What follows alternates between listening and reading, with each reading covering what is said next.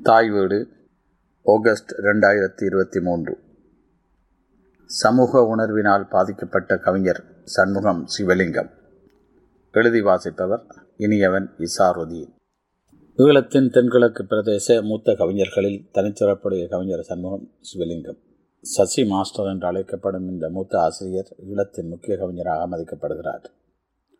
ஆயிரத்தி தொள்ளாயிரத்தி அறுபதின் மத்தியில் எழுதத் தொடங்கிய அவர் பல்லாண்டுகளாய் பன்முக கவிதைகளை படைத்துள்ளார். ஆயிரத்தி தொள்ளாயிரத்தி எண்பத்தி எட்டில் நீர் வளையங்கள் என்ற அவரது முதலாவது கவிதை தொகுப்பு தமிழியல் வெளியீடாக வெளிவந்தது. சிதைந்து போன தேசமும் தோர்ந்து போன மனக்குகையும் என்ற அவரது கவிதை தொகுப்பு ரெண்டாயிரத்தி பத்தில் தமிழியல் காலச்சுவடு இணை வெளியீடாக வெளிவந்தது. ரெண்டாயிரத்தி பதினாலில் வெளிவந்த காண்டாவனம் என்ற அவரது நூல் தமிழுக்கு ஒரு புதிய முகத்தையும் வளத்தையும் சேர்த்தது. மல்லிகை புதுசு அலை கவிஞன் வியூகம் தெரிதல் ஆகவே எனவே இனி காலச்சுவடு ஆகிய இதழ்களில் அவரது கவிதைகள் வெளிவந்தன. நவீன தமிழ் இலக்கியத்தின் கிழக்கு தமிழ் கவி நீலாவணனுக்கு அடுத்தபடியாக அதிகம் மதிக்கப்பட்ட கிழக்கின் கவிஞர் சண்முகம் சிவலிங்கம் அவர்கள்தான். சண்முகம் சிவலிங்கம் ஆயிரத்தி தொள்ளாயிரத்தி முப்பத்தி ஒன்பதாம் ஆண்டு கிழக்கிழங்கையின் கல்முனை நகருக்கு பக்கத்தில் உள்ள பாண்டிருப்பு எனும் ஊரில் பிறந்தார். இந்தியாவின் கேரள மாநிலத்தில் உயர்கல்வி கற்று விஞ்ஞானத்துறையில் பட்டம் பெற்றார்.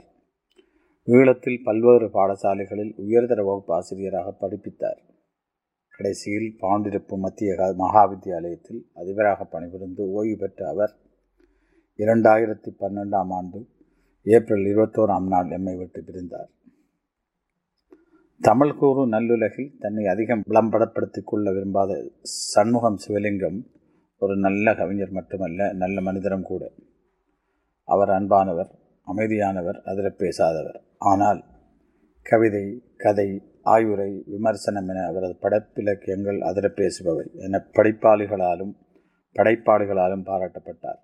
எல்லோரும் சமமாய் வாழ வேண்டும் என்கிற கொள்கை கோட்பாட்டுடன் நவீன தமிழ் இலக்கிய படை படைத்தார்.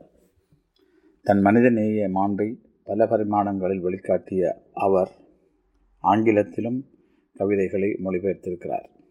பேராசிரியர் கவிஞர் எம்ஏ நோமான் ஆனா யேசுராசா ஆகிய இருவரும் தொகுத்து வெளியிட்ட பதினோரு ஈழத்து கவிஞர்களில் நூலில் இக்ரியா ஆயிரத்தி தொள்ளாயிரத்தி எண்பத்தி நாலு மற்றும் காலச்சுவடு பதிப்பகம் ரெண்டாயிரத்தி மூன்று சசியும் இடம்பெற்றிருந்தார் அவரது கவித்துவம் தமிழ் கவிதை வரலாற்றில் தனித்துயர்ந்து சில சிகரங்களையாவது தொட்டு நிற்கிறது.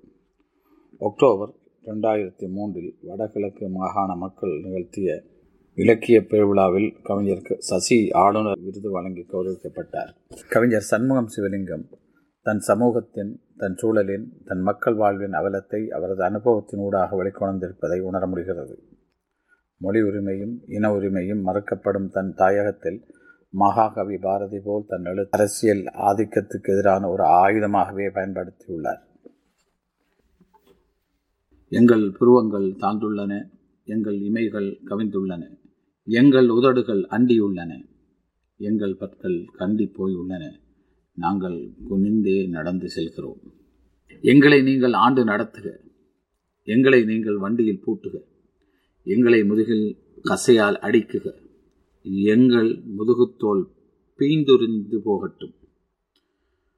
தாழ்ந்த புருவங்கள் ஒரு நாள் நிமிரும் கவிழ்ந்த இமைகள் ஒரு நாள் உயரும் இறுகிய உதடுகள் ஒரு நாள் துடிக்கும் கண்டிய பற்கள் ஒரு நாள் நறுக்கும். அதுவரை நீங்கள் எங்களை ஆள்க அதுவரை உங்கள் வல்லமும் ஓங்குக. என்ற அவரது கவிதையில் செறிந்துள்ள உணர்ச்சிகள் சொந்த மண்ணின் ரணகாயங்களோடு எச்சரிக்கின்றன.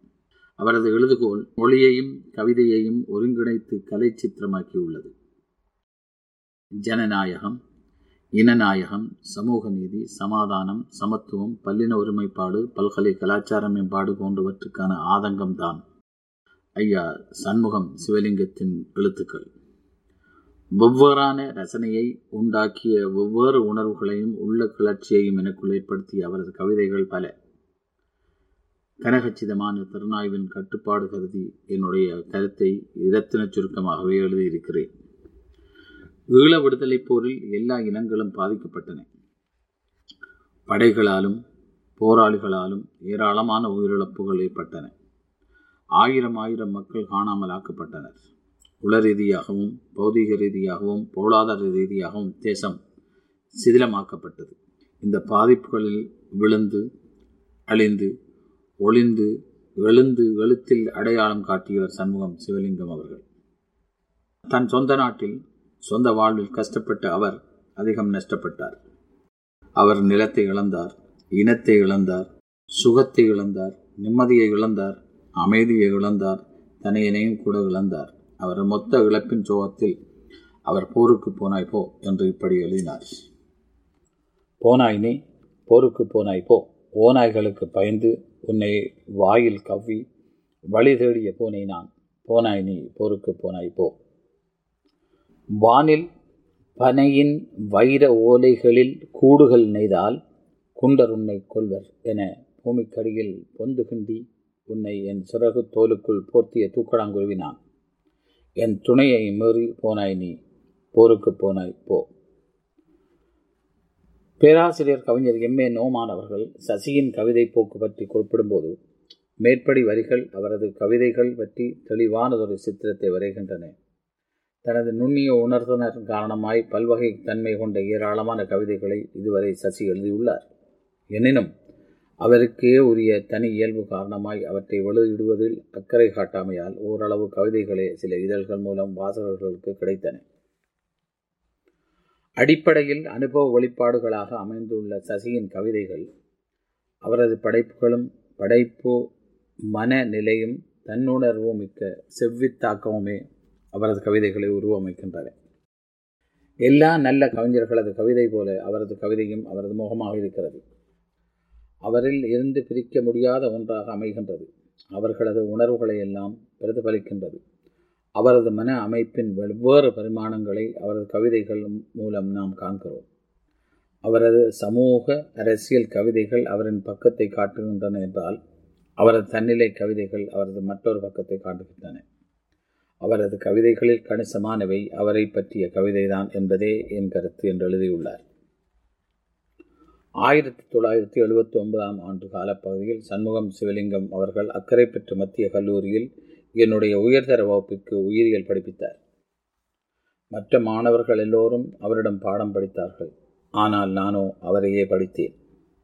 கடைசியில் அவர் போதித்த பாடத்தில் நான் அதிசித்தி பெறாத போதும் அவரது எழுத்தை வாசிப்பதில் சித்தம் கொண்டு நான் கொஞ்சம் கொஞ்சமாய் அவரது இலக்கிய ஆர்வலனானேன் அக்காலகட்டத்தில் என்னை தவிர வேறெந்த மாணவருக்கும் அவர் ஒரு கவிஞர் என்று தெரிந்திருக்க வாய்ப்பில்லை.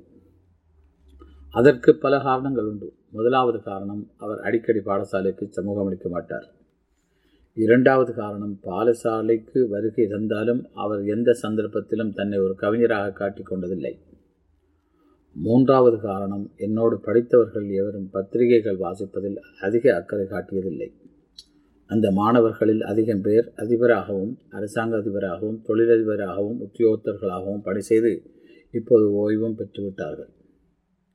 அநேகமான காலை வேளைகளில் பாண்டிருப்பிலிருந்து பஸ்ஸில் பயணித்து அக்கறை பெற்று சந்தியில் இறங்கிய அவர் மத்திய கல்லூரி பிஸ்கால் வீதியிலே நடந்து சென்ற போதெல்லாம் அவரை கண்டால் எனது முன்பாரில் அவரை இருத்தி நான் சைக்கிளை மிதித்து கொண்டு பாடசாலைக்கு அவரோடு ஒன்றாய் போன என் பள்ளி காலத்தின் பருவ நினைவுகள் இன்னும் எனக்குள் பசுமையாகவே இருக்கின்றன. ரெண்டாயிரத்தி பத்தாம் ஆண்டு காலத்தில் நான் சவுதியிலிருந்து இலங்கைக்கு விடுமுறையில் வந்தபோது ஒரு நாள் நானும் ஆசுகவி அன்புடனும் சசி ஐயாவின் வீட்டுக்கு சென்று அவரை சந்தித்து பேசினோம். நீண்ட காலம் கடந்த என்பதால் அவர் என்னை அடையாளம் கண்டுகொள்ளவில்லை. பேசிக்கொண்டிருந்த போது அன்புடன் என்னை அவரிடம் அறிமுகப்படுத்தினார். அவரிடம் நான் நான் உங்களிடம் படித்ததை விட உங்களை அதிகம் படித்தேன். உங்கள் மாணவனாக இருந்ததை விட உங்கள் வாசகனாக இருப்பதை பெறுகின்றேன் அதை அவர் ரசித்தார். எனது பேச்சை உற்று உணர்ந்த அவர் முகம் மலர்ந்த போது நானும் மனம் மகிழ்ந்தேன். எனது தொழில் குடும்பம் வெளிநாட்டு வாழ்க்கை பற்றி அவர் விசாரித்த போது அதனை விவரித்து சொல்லி என்னுடைய மலை நதிகடல் கவிதை நூலையும் அவரிடம் கையளித்தேன். அப்போது அன்பு நண்பர் அன்புடியின் என்னுடைய இலக்கிய ஆர்வத்தையும் ஆக்கங்களையும் பற்றி அவரிடம் அதிகம் சொன்னார். அக்கறை பெற்று முன்னாள் அதிபர் எம்ஏ உதுமாலம்பே உதுமாலம்பை அவர்களும் அப்பாடசாலையில் படிப்பித்த அக்காலத்தில் ஐயா சம் சண்முகம் சிவலிங்கம் அவர்களும் சேர்ந்து இருவரும் எங்கள் பாட நேரம் தவிர்ந்த ஏனைய இடைவேளை நேரங்களில் தமிழ் இலக்கியம் படிக்கும்படி ஊக்குவித்தார்கள். வகுப்பு மாணவர் ஒவ்வொருவரும் இருபத்தைந்து சதம் பங்களிப்பு செய்து கல்கி தீபம் தாமரை சுபமங்களா விருட்சம் குமுதம் ஆனந்த விகடன் ஆகிய தமிழக சஞ்சிகைகளை வாங்கி பகிர்ந்தளித்து எங்கள் எல்லோரையும் படிக்கும்படி பரிந்துரைத்து எங்கள் வகுப்பு மாணவர்களை எல்லாம் வாசகளாக்கிவிட்டார்கள் தமிழ் கலை இலக்கியத்திலும் அவர்கள் பாடசாலையில் அன்று விதைத்த சிறு விதைதான் என்னை இன்று ஓர் இலக்கிய ஆர்வலனாக வளரவிட்டிருக்கிறது என்பதை நன்றியோர் நினைவு கூர்ந்து கொள்கிறேன். அந்த அனுபவத்தின் அடிநாதமாக என் பள்ளி ஆசிரியர் பற்றிய இலக்கிய வேட்கையில் நான் இவ்வாறு ஒரு கவிதை எழுதினேன். என் பள்ளி பருவத்தில் போதனையாணி அறைந்த என் போதனாசிரியரே ஐயா கல்லும் சாந்தம் கொண்டு கட்டிய கட்டிடங்கள் மட்டும் கல்விக்கூடங்களாக என்றீரே எனக்கு பள்ளி முக்கியமன்றி படித்து தந்த வாத்தியார் நீங்களே முக்கியமானீர்கள். தமிழ் தலைத்து வளர்ந்தது ஈராயிரம் ஆண்டுகளுக்கு முன்னர் இதிகாசத்தை காட்டினீர்கள். இலக்கணம் தோன்றியிருக்கிறதே இலக்கணம் தோன்ற வேண்டுமானால் இலக்கியங்கள் அதற்கு முன்பே தோன்றியிருக்க வேண்டுமென்றீர்கள். ஆனால் இரண்டாயிரம் ஆண்டுகளாய் வரலாற்றை மாத்திரம் வைத்துக் கொண்டிருக்கும் தமிழ் மொழி இப்போது மட்டுமே போராடி கொண்டிருக்கிறது ஐயா. நீங்கள் சூரியன். உங்கள் ஒளிப்பட்டே என்னுருள் சிதறியது ஐயா. வெண்ணிலவா வெளிச்சம் பாய்ச்சியது பகலுக்கு குரு பார்வைதான் ஒளியூட்டியது சிஷியனுக்கு ஐயா. அப்போது என்னோடு தான் எல்லா மாணவர்களும் உங்களிடம் படிக்க வந்தார்கள். ஆனால் நான் மட்டும்தான் இன்னமும் உங்களை படித்துக் கொண்டிருக்கிறேன் ஐயா. அறிவிலிகள் தான் அரசியல் விழாக்களை அதிகம் அலங்கரிக்கிறார்கள். அதனால் தான் அறிவாளிகளுக்கு இங்கே அவலம் ஐயா. நான் கற்றது கையளவு கல்லாதது கடல் அளவு உங்கள் உள்ளமோ உலகளவு உங்கள் மேதமை ததம்பும் உள்ளமோ காற்று துவைத்து காயப்போட்ட விண்ணளவு வரப்புயர என்பது பழமொழி ஆசிரியர் உயர என்பதே புதுமொழி ஐயா.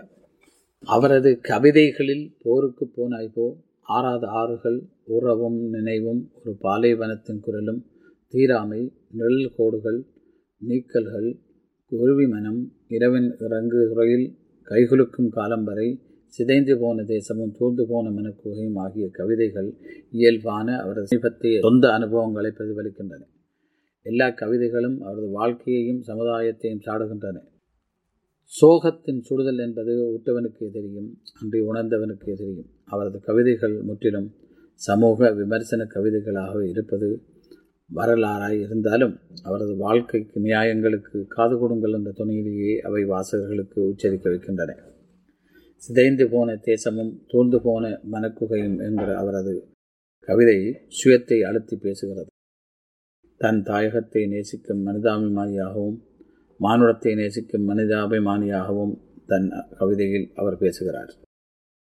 ஒரு நத்தை தான் நான். எனினும் முடியவில்லை என்னால் இந்த பயங்கர நிர்மூலத்தின் தனிமையில் உறைந்து கொள்ள. இந்த உடைந்த சிதைவுகளுக்கிடையில் எப்படி நான் எனது ஓட்டுநுள் புகுந்து கொள்வேன்? இயன்ற வரையும் எனது உணர்கொம்புகளை நெறித்து நெறித்து நீட்டி மிக நீட்டியே வைத்துள்ளேன். நான் சுரக்கின்றேன். இந்த விடுபாடுகளை வழிக்கு கடந்து செல்ல எனது மசகு முழுவதையும் சுரக்கின்றேன். மசகு உறைந்து போகிறது.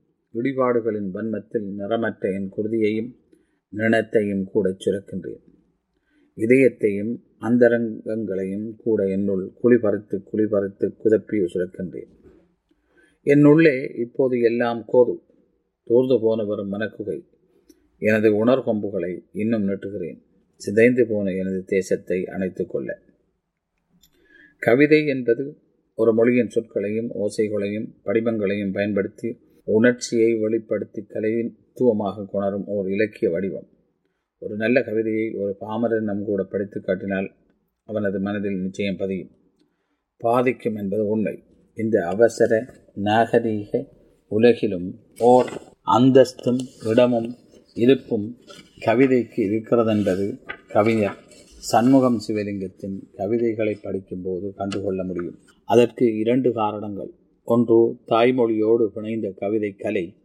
இரண்டாவது வாழ்வின் வழிகொண்ட அவரது மனோபாவம்.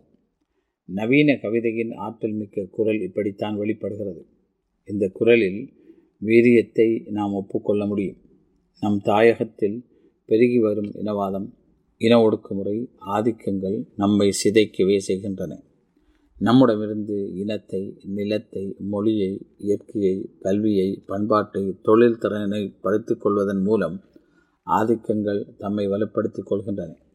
இந்த பாசிசத்தை கண்டு கொண்டவர்கள் பெரும் கவிஞர்கள். அவர்களே மெய்யியலாளர்கள் நமது சமூக நீதியாளர்கள். மக்களை இந்த இயக்கம் தான் உயிர்ப்பிக்கின்றது. இந்த உயிர் இயக்கத்தின் தூண்டுதலில் நாம் படைப்பது கவிதை. இந்த கவிதை உலகம் உள்ளவரை வாழும் மானுடம் உள்ளவரை வளரும்.